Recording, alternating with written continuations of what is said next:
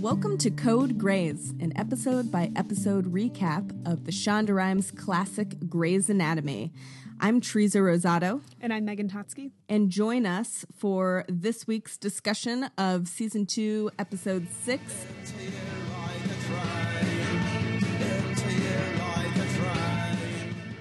So it's been it's been a long time. It has been a long time, dear listeners. it's, it's been a while. We're sorry about that.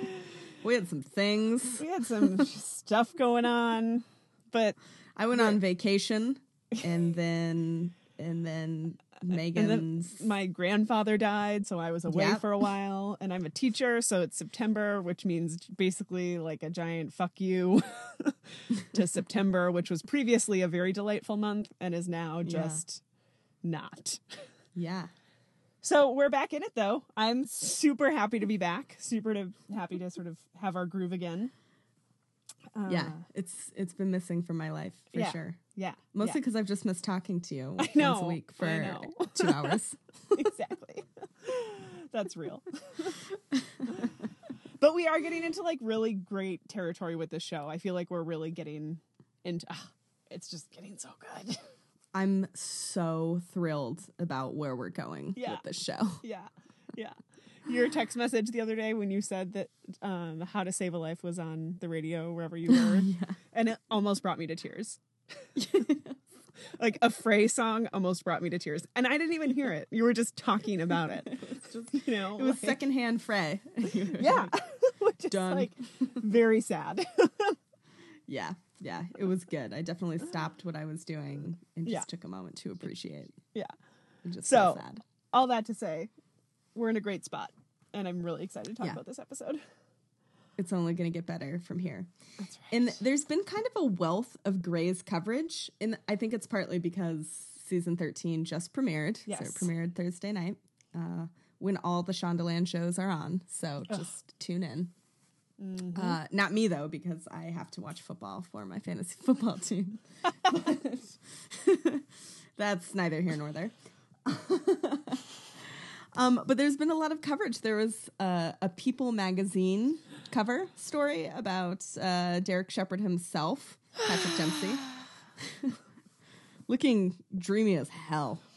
It was a really excellent cover. And I was at the dermatologist office and it was there. You bought it, right? You bought the magazine? Oh, yes, I bought it. Yeah, I, I just want to make sure our listeners know that. Not that I wouldn't have, but I happened to be at the dermatologist and I passed about 15 minutes of waiting room time of not only reading the article, but then putting Snapchat filters on Patrick Dempsey's face. And it brought me a lot of joy. I'm going to be totally honest. I saved them, don't worry. So I'll share them with Please the world because they need to be seen. It was like at his home in California or the Hamptons, I don't know, somewhere fancy. And it had pictures of his children who are yeah. beautiful. They're really gorgeous. Like his whole family is very, very beautiful. Yeah. Which is not the most surprising thing that you'll probably hear today, but like, man, I would absolutely recommend that People magazine. it's People magazine is just they're so useful for celebrities. Yes. you know? Yes. Because like Dempsey has this movie coming out. He's in Bridget Jones' Baby, Bridget Jones' Diaries Baby. yeah, something. I think that's. I think that's wrong, but I think it's close to that. it's, it's it's close enough. And you know, Patrick Dempsey has had a rough couple of years, namely because he's been a real asshat. having a oh. midlife crisis. Yeah. And so he like, you know, his his his agent hooked it up for this softball interview with people People magazine. Yeah, that's and, uh, so. For instance, any other periodical would probably not use such a soft lead, but uh, People magazine says. As speculation swirled about why his marriage ended and whether he was fired from the show, the overwhelmed father of three stepped away from the spotlight. He focused on his passion for car racing and on the Dempsey Center, a cancer facility he founded in honor of his late mother. God. you can't you can't be mad at him. His mom died of cancer, and he started a cancer center.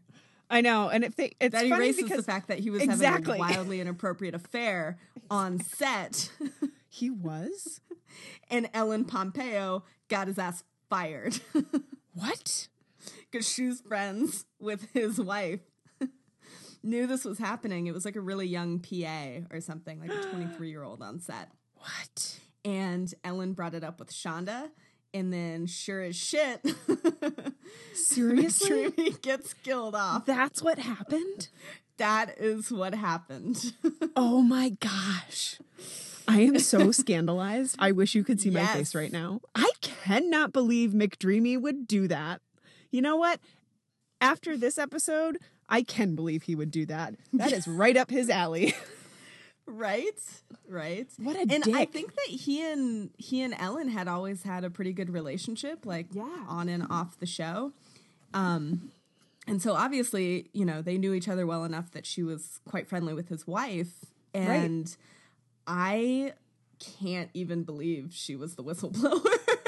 like Seriously. Ellen Pompeo will destroy you. Like she's I have a lot When of he- respect for that tiny lady. Yeah.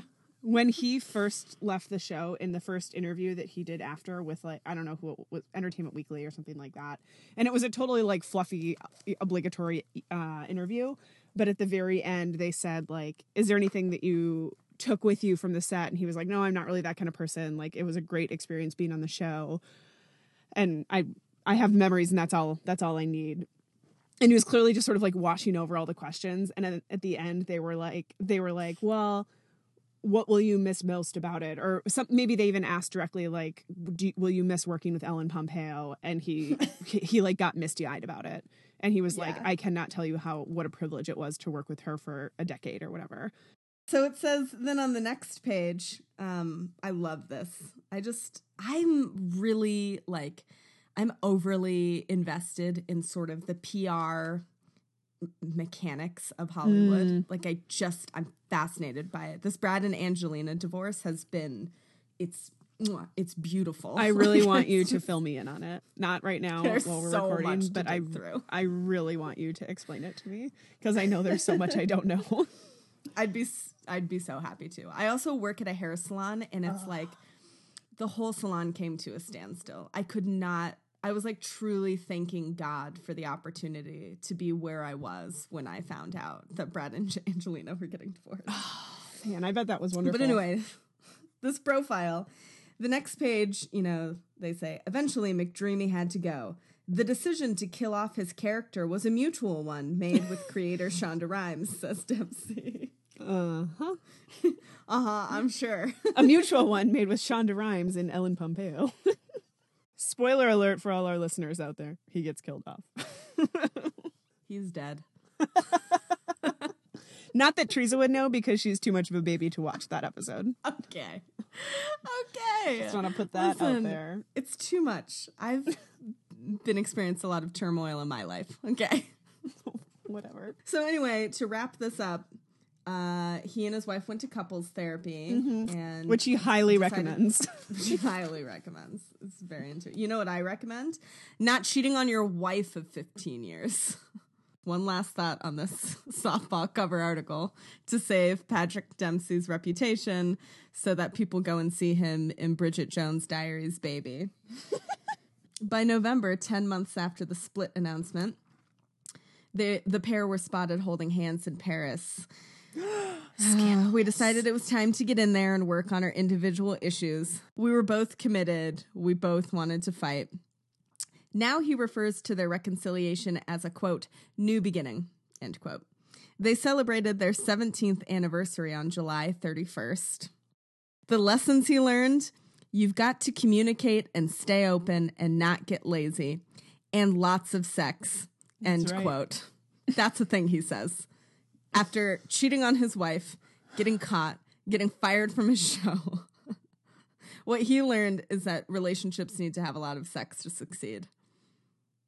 with with your spouse, just to Yes. be clear about it. Mm-hmm. Just the person that you committed Because your definitely life to the is problem person. before was that they weren't having enough sex. That's right. So he well, went and got he sex was with someone else. but she wasn't. Yeah. Anyway, I'm I am genuinely happy for him that he's figured out his marriage and he seems to have like Yeah. refocus refocused on his family. Um Yeah, and I'm happy yeah. that People magazine was there to give him the opportunity to rehabilitate his image. document the whole thing. Thanks, People Magazine. So then there's another piece that we're not going to get into because I haven't read it, but uh, there's this there's this writer for the Ringer, um, Bill Simmons news site, and her name's Allison P. Davis, and she's pretty great, and she's pretty clearly on the Grey's Anatomy beat. Which mm. I so respect. And she wrote a piece on Patrick Dempsey that's just called like why Patrick Dempsey is the ideal leading man or like romantic comedy leading man or something. I can't wait to read it. I'm so excited. Send it to me. So we'll parse that for you uh, next episode. next week. that will be our 20 minute intro. yeah.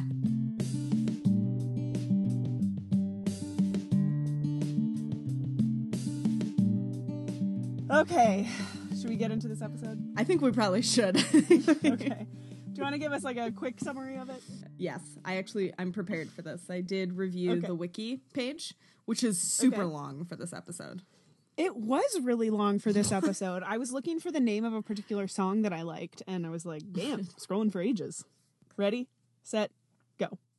So we start out with Meredith waiting at Joe's for Derek to show up and having picked her.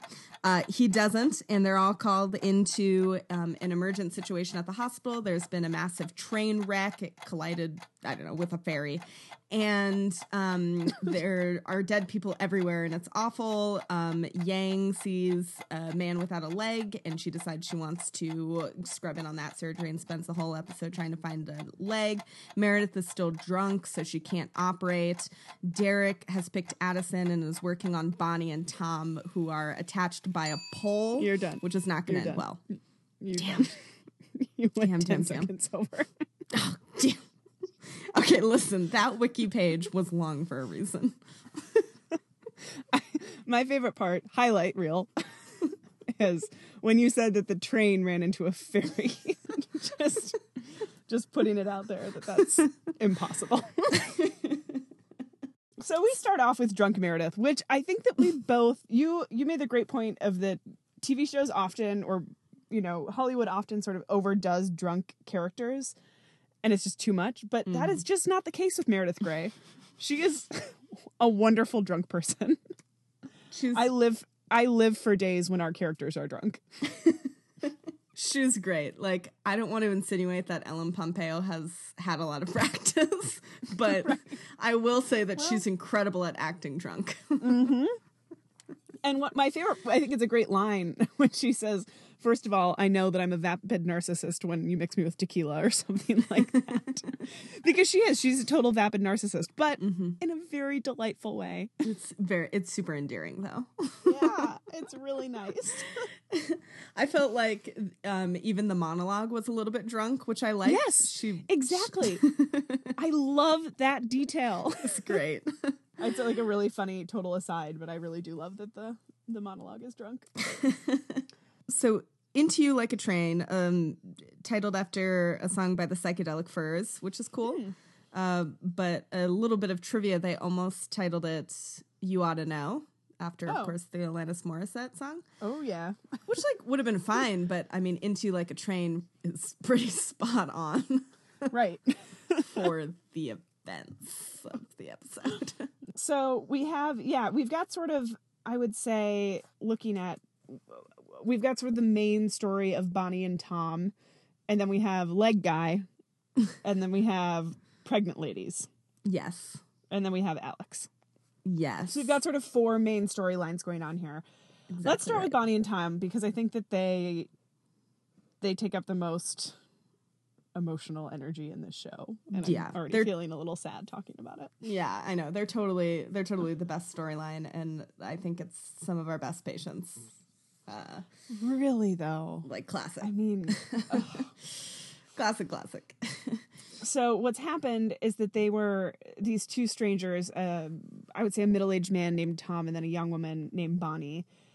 Were riding the train and they're impaled by what I would say is maybe like a nine foot pole straight through their chests, through their stomachs. And they're facing each other and and they're both conscious and they both like more or less are they're in uh, obviously a massive amount of shock and and can't fully understand their injuries, but their Bonnie is this incredibly delightful, optimistic, joyous young woman, and Tom is this like sort of kind. I don't know. I don't know how to describe Tom. He, he's like I mean, gentle co- and kind. He's very gentle and wonderful and giving, and and it becomes pretty clear that one of them is not going to live, and they're trying to decide sort of who they're gonna who they're gonna save here.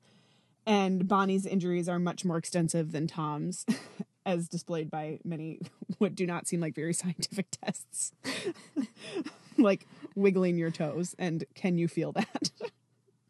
anyway, so they decide that they're going to slide Bonnie off of the off of the pole and and work their way around Tom and save Tom. And you made the point that you don't think that they should have told Bonnie that this was the case. Yeah, I I just found that kind of a baffling decision because she, she was going to die immediately when they pulled Uh-huh. the the pole out. And so I don't I maybe I'm an awful person, but like why I, maybe they legally had to tell her. I don't know. I was just really confused. Like they could have just left that part out. I I just felt like it's not like she was ever going to find out. You know? Well, like, so do you think that they should have just been like, "Yep, we're gonna pull the pull out. Like, best of luck. See you when you get up." Ki- kind of, yes. Even though they knew that she wasn't gonna live. I kind of do feel that way cuz she was to she was she was to die as soon as they pulled the pole out. Like it's not like it's not like she was to linger on with her injuries. It's not like she would have known. So why not say, you know, our best option here is to remove the pole um, and then we will rush you both into surgery and like and not be like crazy optimistic like you're to be fine, Bonnie. But just not be like Bonnie, we're picking Tom. And uh, it's it's time for you to go. You're to need to you're to need to go ahead and go. But don't you think that she wants to be able to say her goodbyes? You know, like to be able to say, you know, her. Th- I mean, I think it's kind of a a funny thing, but when she says like, I think "Tell that she- Danny," I think that she would have anyway. I don't know. I, I just think she would have said, you know, been like, before you do this, I want to say a couple of things for my fiance who's not here yet or whatever. Mhm. You know, like I feel like they could have impressed impressed it upon them that this was a really difficult procedure and that they were not hopeful that they would both make it or that either of them would make it. You know, they could have done that without being like straight up. we're Bonnie. Tom. You're gonna die immediately. Um, and we're not that sad Huh. about it. We feel really good about Tom's chances. You're a lost cause. Yeah, I don't know. I guess I have mixed feelings about that. I never thought about it that way. You know, I never thought that like. I, I guess I just always feel like they have to be honest with the the reality of the situation. You know, like if they're going to do a risky surgery, they have to say, you know, there's a five percent chance you're going to make it, and maybe they didn't need to be like, yeah, there's a negative negative five percent chance you're going to make it.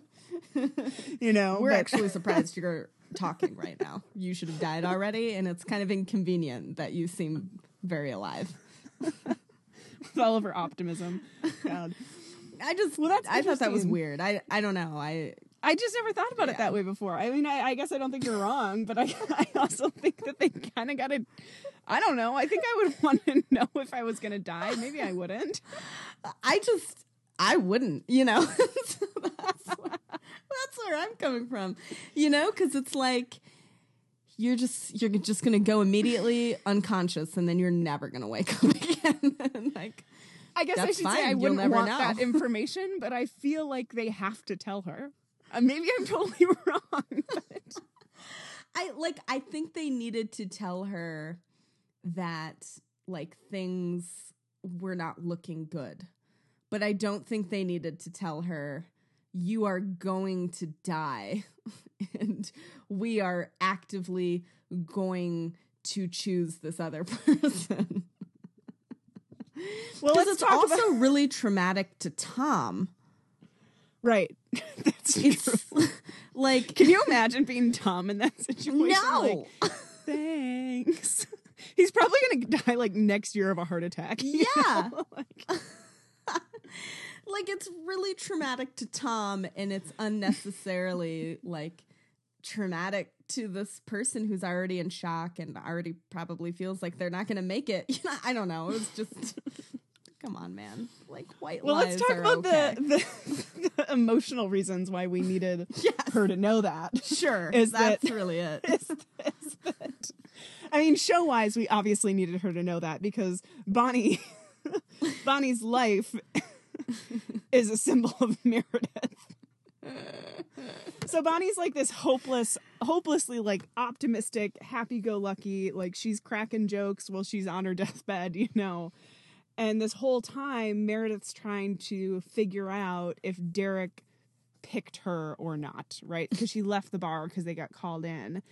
And it was Derek's job to show up at the bar, and Derek, of course, showed up the bar at the bar moments after Meredith had left. And he, I agree, he we both made note that he looked particularly Mm. fabulous when he walked in the bar. You look great. I was so mad.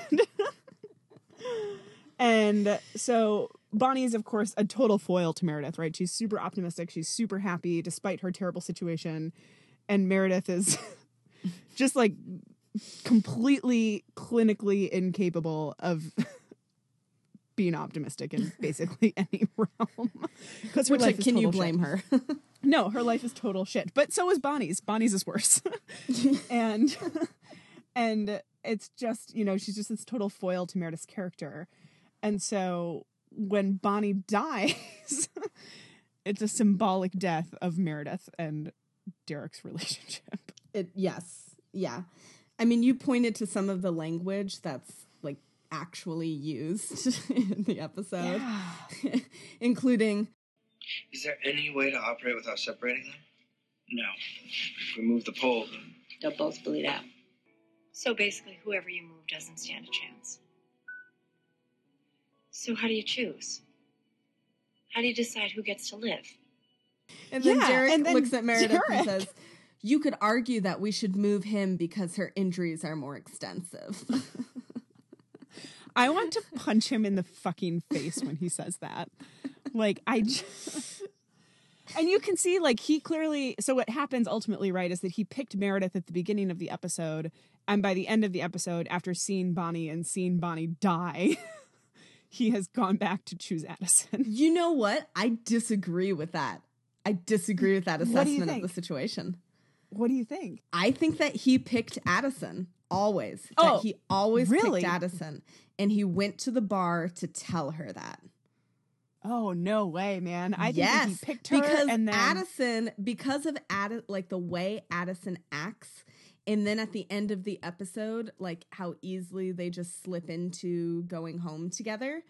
I absolutely think when when she's like, you know, you better whatever, like I'm going to be sticking around for a while to Izzy because Izzy clearly doesn't doesn't like her. Uh-huh. And Uh-huh. Addison is like, I like, I don't know what to say because I'm going to be around for a while.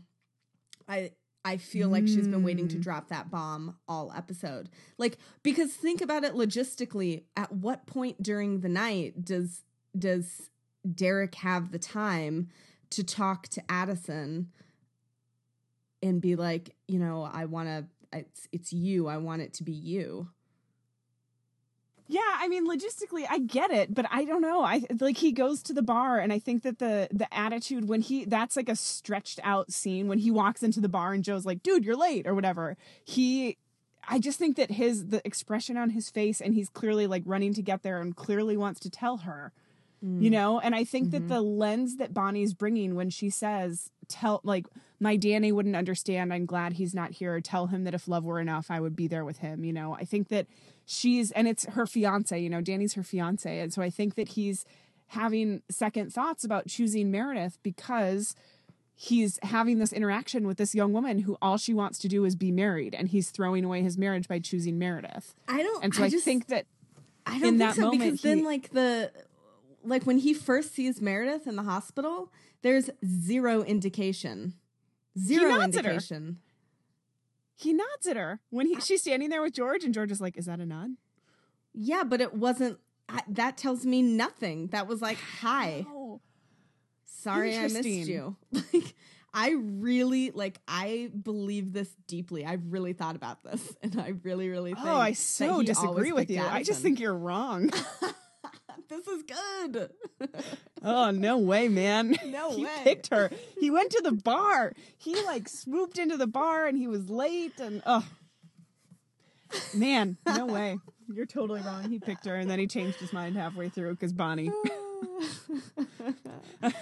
well, either way, he doesn't pick Meredith. He and doesn't. Bonnie does die horribly. God. Just oh, it's so sad when she dies. yeah. It's so sad. There's this like awful moment where Derek is telling Meredith that he's picked Addison and they're in the scrub room and he he just, you know, tells her and then it immediately pans to them sawing the pole in half and Bonnie dying. and you know it's actually it's it's super heavy handed and i recognize that but Yes. it's actually an incredibly moving scene or like shattering scene when when they go off with tom because they rush tom off on a gurney into surgery um or they're like trying to prep him to move him. And meredith is in is in the operating at, at operating room at this point. Um she has she doesn't have a hangover. She's not drunk anymore. I don't know. We'll get into that with the medical fact of the week. But um she uh yeah so she just starts shouting you can't just abandon her What about her? We can't just abandon her. We can't just abandon her.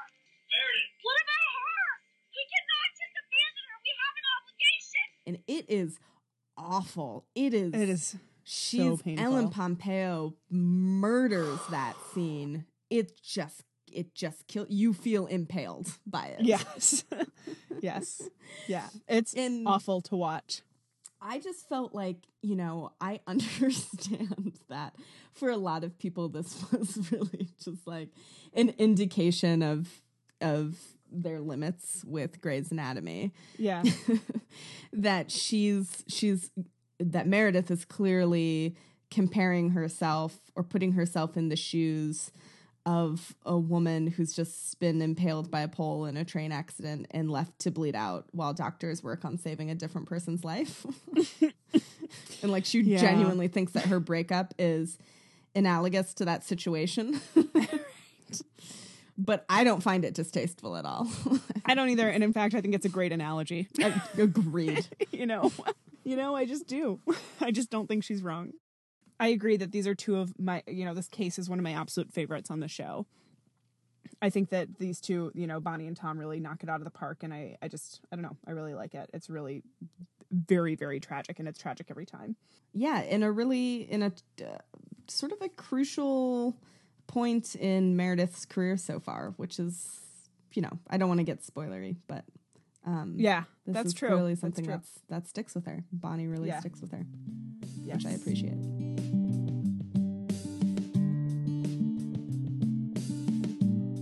Let's talk about, should we talk about Izzy? yeah Madison? wait i don't Or really remember izzy no i do i got it i yeah, remember you do. so there's these delightful best friends, which easily could be us in 25 years. very easily uh, uh, they've been friends since they were in third grade, and they are both single women in their I I I don't know. I assume in their mid to late 30s, and they decide to get the same sperm donor, and they're pregnant essentially with you know what turn out to be siblings, of course. and they they were in the train accident, and one of them is burned, and anyway, it's it's two OB cases, and so Addison is of course on the case, and they're both going into labor, and Izzy is her intern. And I really, really like this interaction between Izzy and Addison. I think I, I, I love what you said about I wish that Addison or Izzy was somebody else because Addison has so much to teach oh yes or yeah. something to that effect. yes No, I think that's a great point. You know, Izzy's just such a emotional, you know, she just makes all of her decisions with her heart, which is very hard to watch. And we see that quite a bit of that in this episode. Yeah, Izzy's like clearly just trying. She's just begrudgingly following orders with Addison, and It's so stupid. it's so like she looks so immature, and I respect her loyalty to Meredith. I really do, as like a someone who's like loyal to to their detriment. like I really mm-hmm. get it. but she looks like an idiot.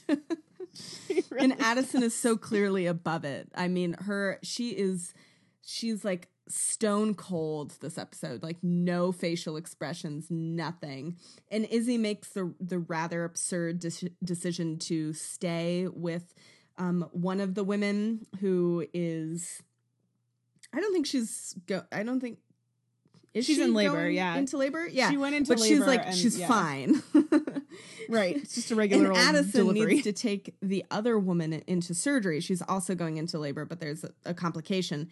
And so Addison, you know, her expectation is that her intern is going to assist in this surgery, which would be really great experience for Izzie and the kind of work she has not had an opportunity to do.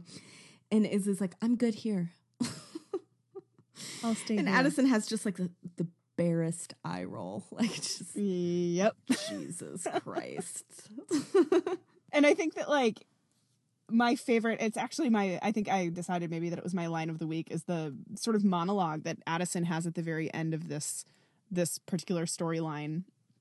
And she says to Izzie like I get why you're loyal and I get why you hate me because you know, I came, you know, swooped into town and it was the evil witch of the west and it's it's her her I think that it's really good writing in that little monologue. Yeah. But her point is like when you decide how important it is for you to hate me, you let me know because you have a true gift for my specialty and I have a lot to teach. Mhm. And I'm just like, yes, Addison. It's good. It's really yes. good. It's so good. I just love that.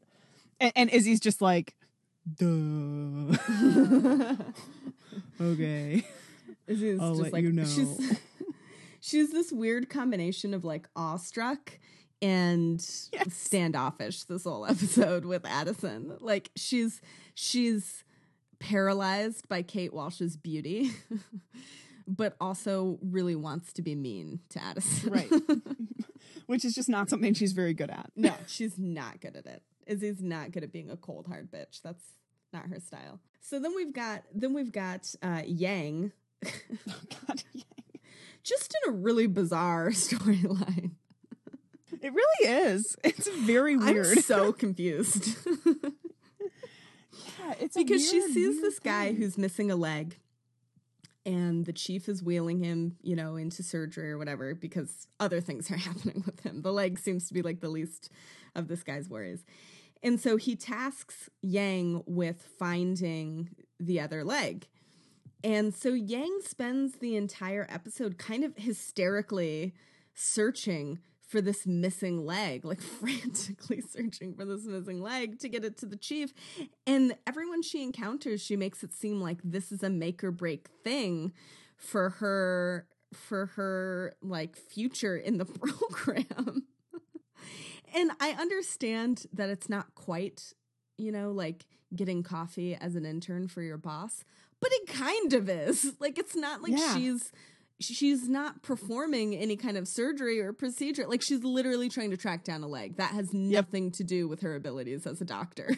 Yep. But she really has it in her head that she's going to be cut. it's weird. Yeah, it's super super strange. Is it And- because the time she had to take off with the like uh ectopic pregnancy and in that stuff? Is she like panicked about the time she's missed?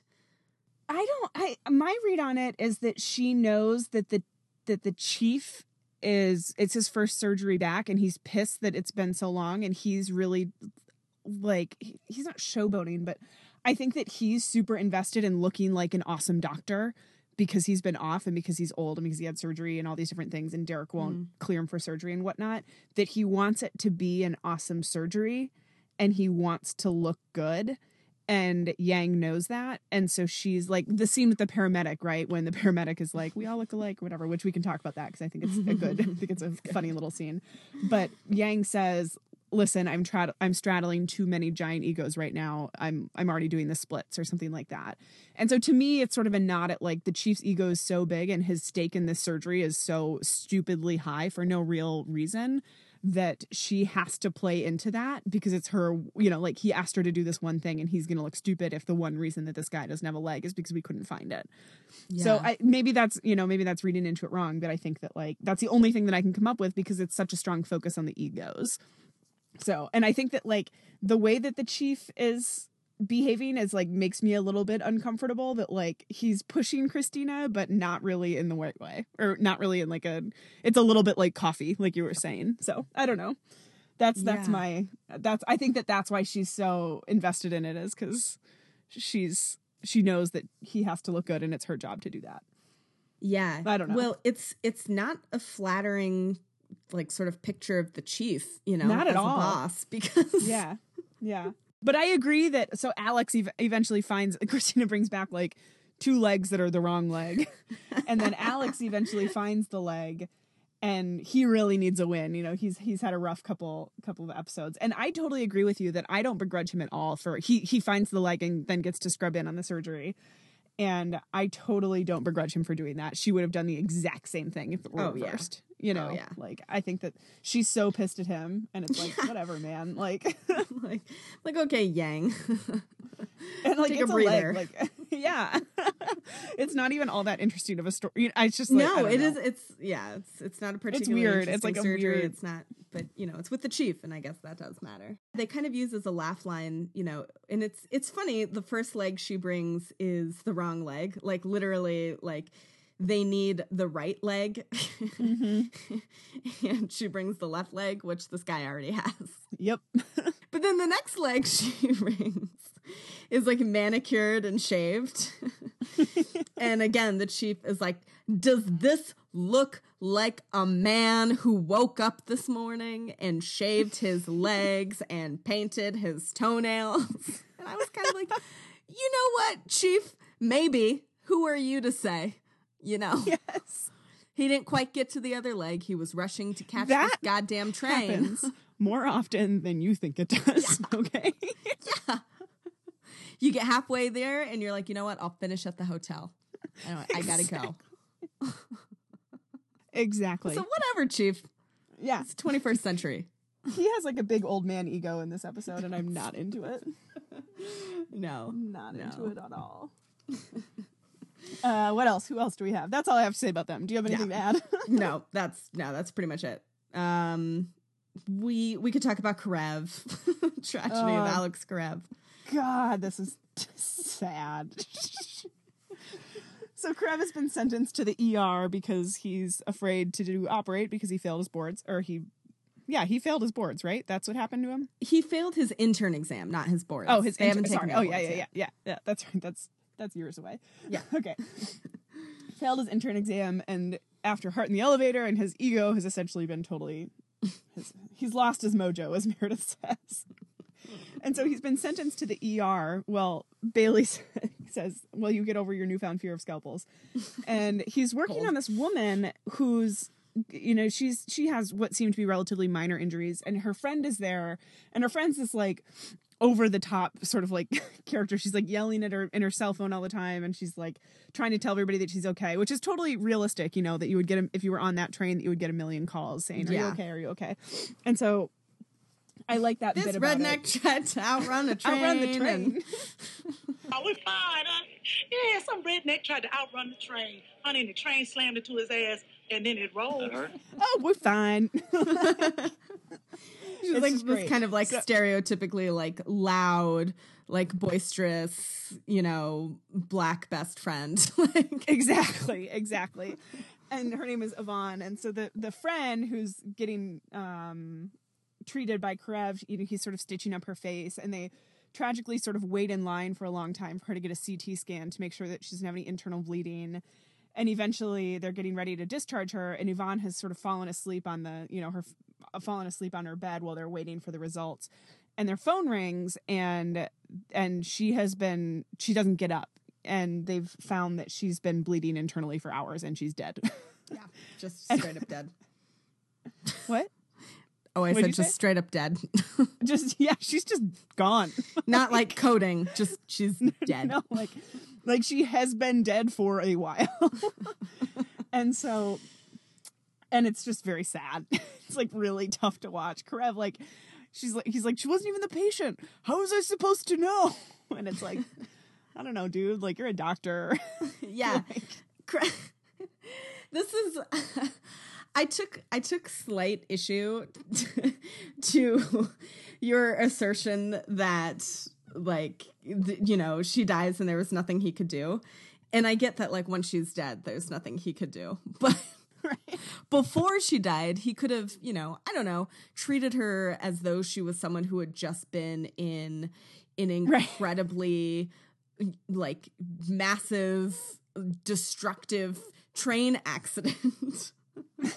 he didn't even I don't think he even took her pulse. Like he never he didn't do any That's kind really of workup true. whatsoever. And and it's like you know what? Like she 100% died because you were bad at your job. Like there's no way out of it. Like you were shitty at your job and maybe getting this leg is going to make you feel better about it. But like that patient died because of you because you didn't bother to do any kind of checkup on her to see what her situation might have been. You didn't take her seriously at all. And that's on you and not on anyone else. That's really true. I really appreciate I never thought about it that way. You know, I, I think that we're supposed to feel bad for Karev in this situation, but I think that that's a really probably pretty accurate I don't know. Yeah, The- it's like the- triage you know? 101 and he failed at it. And I feel Yeah. bad for him. I you know, don't get me wrong, I feel awful for him. It's it's truly a heartbreaking moment, but I'm like, dude, That's your fault. that's on you. Yeah, he says he says at one point and he's clearly in shock, right? So Yeah. you know, so take that with a grain of salt. But he says, she didn't say anything. like as though a person can feel that they are internally bleeding. it's like And I so I just made the point that like this is a man who has clearly never been surprised by a period, you know? That's so real. That's such a Like women wouldn't have period underwear if one could feel right. just she didn't say anything. Like that's the point of internal Yeah. bleeding. That's why it's so dangerous. And that's why we train our surgeons to look for it. Yeah, yeah. Um. So anyway, that's bad. It's bad and sad. It's a bummer. It's a pretty big bummer for everyone involved. He's really She didn't say anything. striking out episode after episode, and it's not going to stop for a while, if I remember correctly. Yeah. Yeah, I don't think So. so. I don't think so. Should we get into the bits? Yeah, I think let's do some bits.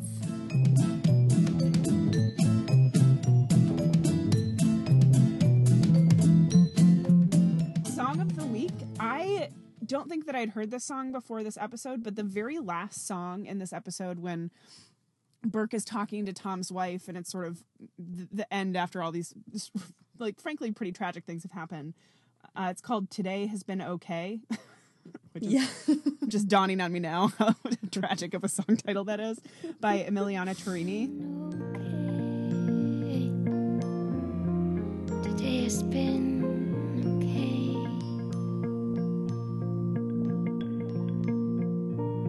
Did you did you hear this song? I did. Yeah. Preacher lost. it was good. It didn't I- make I- a huge impression on me, but Yeah.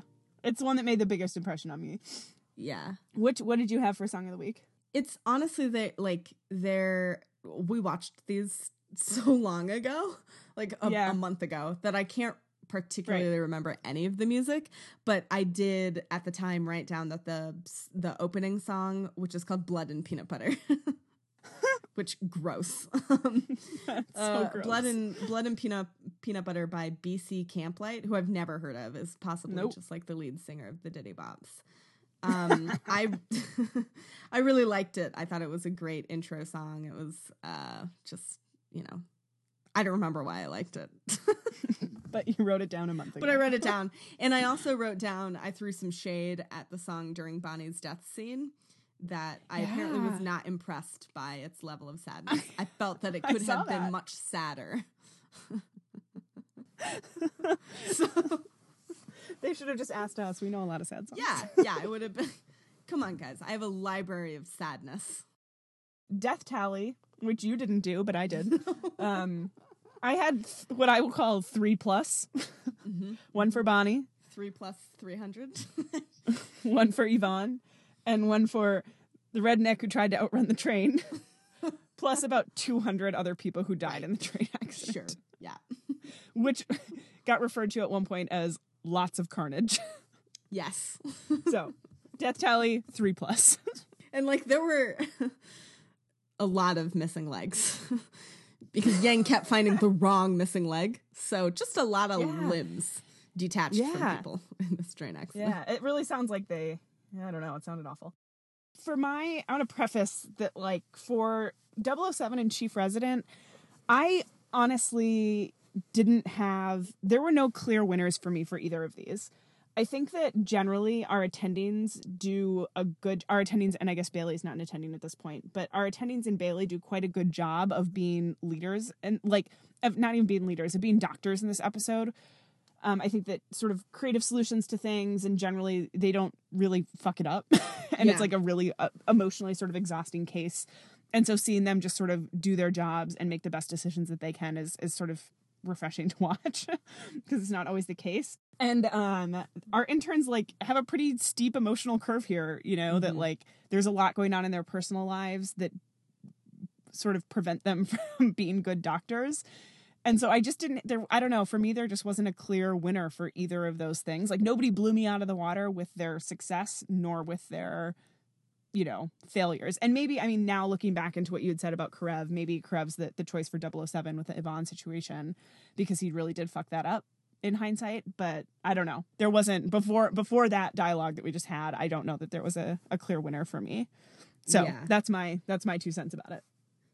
Yeah, I um I was a little bit less ambivalent about it, especially with 007. I said Mm. that Karev is my 007 for the second episode in a row. Um, and I felt like it was his inattentiveness to Yvonne that was like the clear indicator of him being Yeah. a bad doctor this week, but also his carelessness with Jana, Jana, um, who's the pregnant woman uh, Oh, who yeah. goes up to her friend's room. And basically, what happens there is that this woman just like leaves his care, like finds out that her friend is in the hospital, leaves his care, and goes to the OB, wing, like the OBGYN wing of the hospital to visit with her. And Yeah. Addison is pissed at Karev she is livid that he has allowed this patient that he hasn't done a full workup on who's pregnant and been in this train accident to just waltz on up several floors to visit her to visit with her friend. And like fortunately for alex it ends up fine. Like she's fine but he had no way of knowing that and he kind of looks at mm-hmm. addison like what was i supposed to do and it's like well, no, no, you're a, you're the doctor with with complete authority over what she does and doesn't do in this hospital. So Right. Yeah. telling Yeah. her absolutely not, you will not be getting out of bed is probably a good start. And physically restraining her is probably then your next step. so 007 was correct for me. You know, you're not wrong. you are not wrong. and to your What point about for Chief, Resident? yeah to your point about chief resident i i also was kind of like you know no one really blew me away with their i was i was sour on our attending doctors because again i disagreed with how they approached things with bonnie i was just Right. so i just snubbed them but i did say that the paramedic um ray Oh, yeah. this is the first episode we see ray um I Yeah. think that's her name um Yeah, I think you're right. that she's super What, do they all look alike to you? yeah, she provides like the lay of the land to multiple doctors and just keeps putting things in perspective. Yeah, yeah, yeah. I, I, I will bite on that too. That's good. yeah. But I also said Bailey because she's being asked to be like 12 different things, like 12 different people in cases. And she also was um, celebrating her anniversary, her 10th anniversary with her husband. And she did not get to eat her lobster. She didn't get to finish or even start, it sounds like, her lobster. And that's something I wouldn't get over anytime soon. like, I'm pretty real intense soldier about, my it. lobster. And she just is like, I gotta go. There's an emergency. And I'm to be honest and say that I, I probably would have eaten my lobster and then gone. That's why we're not surgeons, man. Lobster's really expensive too. What the hell? Dude, she's a surgeon. I just She can do that shit. I just I'm saying. She's still a resident at this point. She's not making money. That's true. She's still paying. Yes. Who'd you have for your Karev of the week? My Karev of the week was Derek because he clearly chose Meredith and then changed his fucking mind like a Karev. Okay? Like a freaking Karev. That's right. That's right. and she wrote this. It's important, listeners, that that you know that Megan wrote that sentence in caps lock. The whole sentence. That's right. Just verbatim. I did because I know I'm right. okay? So, anyway, I who was your Karev? I she says bitterly. I said I was soft, I guess. I said it was hard to give it to Derek because he's really gentle and caring with Bonnie. And I appreciated his sort of I don't know, his interaction with his patient. Uh but he is he is overall still the Karev for me. Um, He's the I- federal Karev that we keep the federal. Karev, exactly. My my state Karev for this episode is Yang, actually. Ah. Um because I think she's being really self-centered about the leg and she's being uh to steal your word from last episode, she's being incredibly myopic. Mm. Like and so my my sort of position is that perspective is probably pretty important in in a surgeon and Yang does not demonstrate that she even understands what that word means. You know, like she's really young and Mhm. she's naive and it's all about her right now, which doesn't make her a particularly good surgeon. You know, like she's clearly brilliant and has a gift, yeah, but yeah, yeah. that's only so much. You know. Well, myopic is a is a Karev quality. So Yeah. Yeah. So what so so you kind of got into your line of the week. yeah, yeah. That I really my, for me it was it was absolutely the conversation. Well, s- sort of conversation, sort of Addison just dropping the mic on Izzie. Um, uh, just in terms of of asking her to sort of grow a pair. Yeah. or you know just to sort of like you know stop decide how much you you want to hate me and then think about your career Yeah, well, by all rights, you should hate me. Yes, Except that I'm going to be staying in town for a while. you are. Yes, and you show a real gift with my specialty. And I have a lot to teach if you want to learn. So, So, so, when you decide how important it is for you to hate me, let me know. and my other favorite part about this monologue that i'd forgotten until i'm rereading my notes is that halfway through this monologue addison steals Izzie's coffee Add- Izzie's like standing there drinking coffee, and Addison monologues at her. And halfway through her monologue, reaches over, takes Izzie's coffee. At the end of her monologue, takes a big sip and walks away. And I just, I just love it. Addison is such a boss. She is such a boss. Oh, Yeah. I love it. So, what about you? What do you have for line of the week? Uh, well, I'll say first that I loved your choice of line of the week. and just like when I read it, I was like, ah, yeah, that's so good.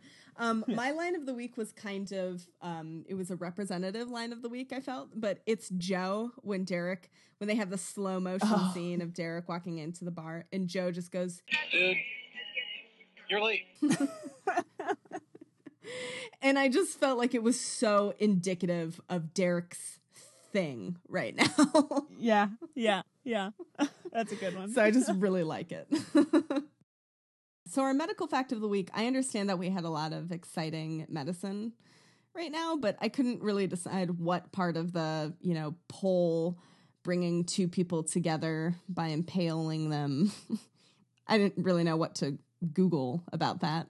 I will tell you what not to Google, which is Grey's Anatomy pole impalement. Could you actually survive? it will yield no results except for one lady who's keeping a relationship blog with Grey's Anatomy.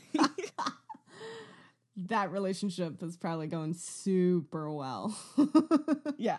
So anyway, I also tried to look that up and then had to leave to get to school. So I was like, well, let's go with the banana bag because basically, so Meredith starts this episode super drunk. She's been doing what we assume is tequila shots, mm-hmm. and she's apparently on call, so she's a dumbass.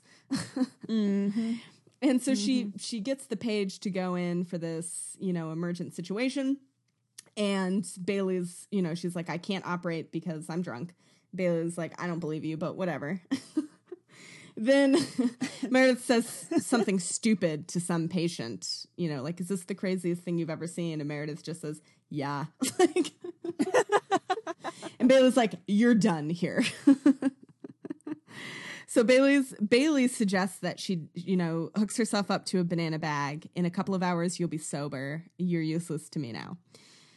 So this banana bag thing comes up often, and I was like, "Is this real? Like, what's in a banana bag?" like, first Yeah. of all, um, and like, would it actually help a person to sober up, you know, sooner than they would otherwise?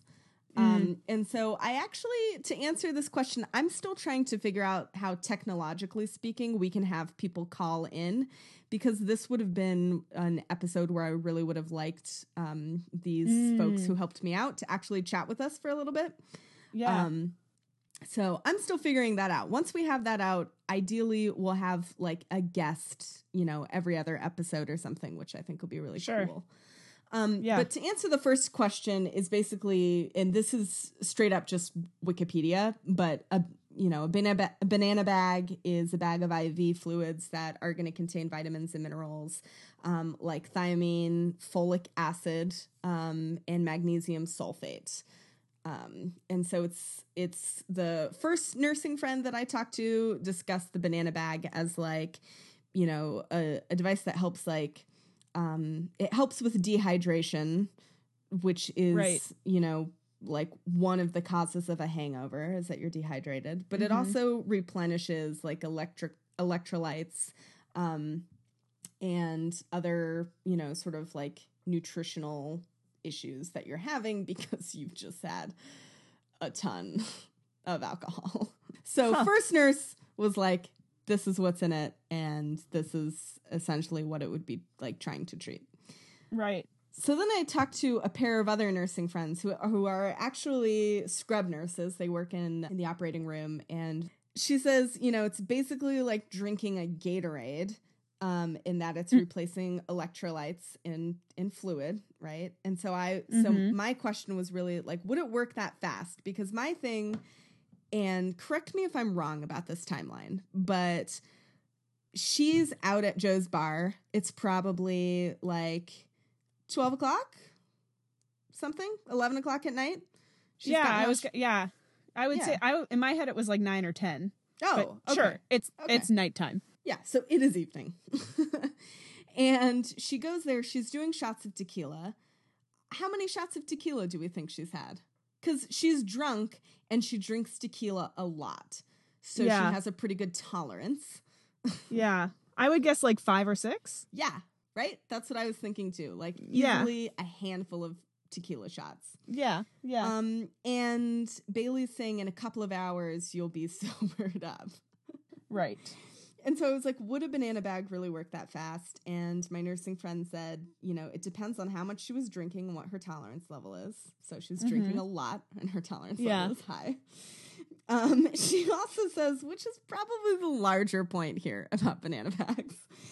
Um, if there's any chance you could be called into the hospital to work, you shouldn't be doing tequila shots.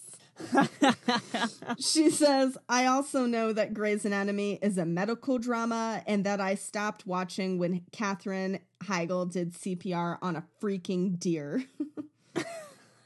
yep, yep, can't, I don't have an argument against that. Yep, yep, yep. You're not in wrong. Grey's world, then this is all in caps lock. Sure, why not?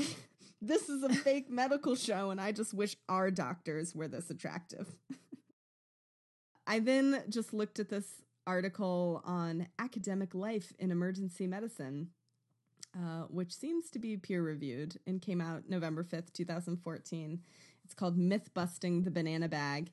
Um, and basically, at the very end of the article, um, they say the bottom line if you're seeing an acutely intoxicated patient in the emergency room, IV fluids aren't going to help them sober up any faster.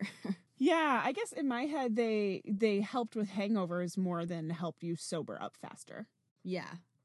Like which is sort of what it sounds like, I guess, because that's a thing that you can do in Las Vegas, and I'm sure in other, pla I'm sure you could probably do it in DC if you want. You can pay hundred dollars, and a paramedic will come because paramedics are almost pri- always private. They're not a public, you know, like Yeah. they're contracted through you know hospitals and whatnot. So, Right, right. um, so you can for a hundred dollars can get a banana bag so that you can, and it's common in Vegas, right, where people want to party all the time. They don't want to deal with hangovers. So, uh, it's I had always understood it, which I guess is it's a little bit confusing in this particular episode, but I had always understood it as like something that helps with the hangover more than helps you actually get sober faster. This episode had sort of led me to believe that it was a speed thing. Like, Right, she'd right, get over right, it. She'd sober up more quickly because she did the banana bag. But Mm. that was sort of my misunderstanding. So Huh. my my discussions with three nurses have led me to believe that it's really just about curing the hangover. Um, and one of the nurses pointed out that it's it's actually like a lot. It's it's used more often for people who are going through detox. That like that's Oh. when a banana bag is actually going to be useful. Um, So not just for drunk doctor. Drunk idiots. That's that's what we got this week. That's what we have today. I am so happy to be back. Um, Me Thank you so much for for hanging out with us today. We'll be back next week to talk about season two, episode seven. Mm-hmm, mm-hmm. Sure will. And in the meantime, you can check out our old episodes. We are now available on Podbean, on iTunes, and on Stitcher, which is kind of exciting. So if you if you don't, you know, have the the native podcasting app that comes with iTunes, you have an Android Android phone, you can now opt to listen to us on Podbean or Stitcher. And uh, if you do listen to us on iTunes, you know, give us five stars and tell us what a great job we're doing. Please do. you can find us online at code-grays.tumblr.com, which is going to be more active. We've Oh, been. yeah. I don't have any excuses. I don't either. I mean, you do Anymore. You know, death in the family, but I didn't have anything. I just haven't posted in a while. But we will be back on that grind. And you can also find us on Twitter, which we've been much more consistent with. Um, you can find us at code underscore grays underscore. And uh, if you're interested, probably in the next in the next week or so, I am potentially going to be live tweeting my experience of Derek Shepherd's death. Which I'm, I'm Tune in for it. It's I can do this. I'm gonna pour a glass of wine and have maybe I'll make a Kleenex. drinking game out of your watching of Derek Shepherd dying. Please do. So Please if anybody do. else wants to partake in that, please reach out via the previously mentioned sources. Yes, yes, please do. So look out for that. And uh, then, of course, if you ever have any questions, comments, concerns, um, you can reach us um, via email at codegrays at gmail.com. So thanks so much for listening. Thank you.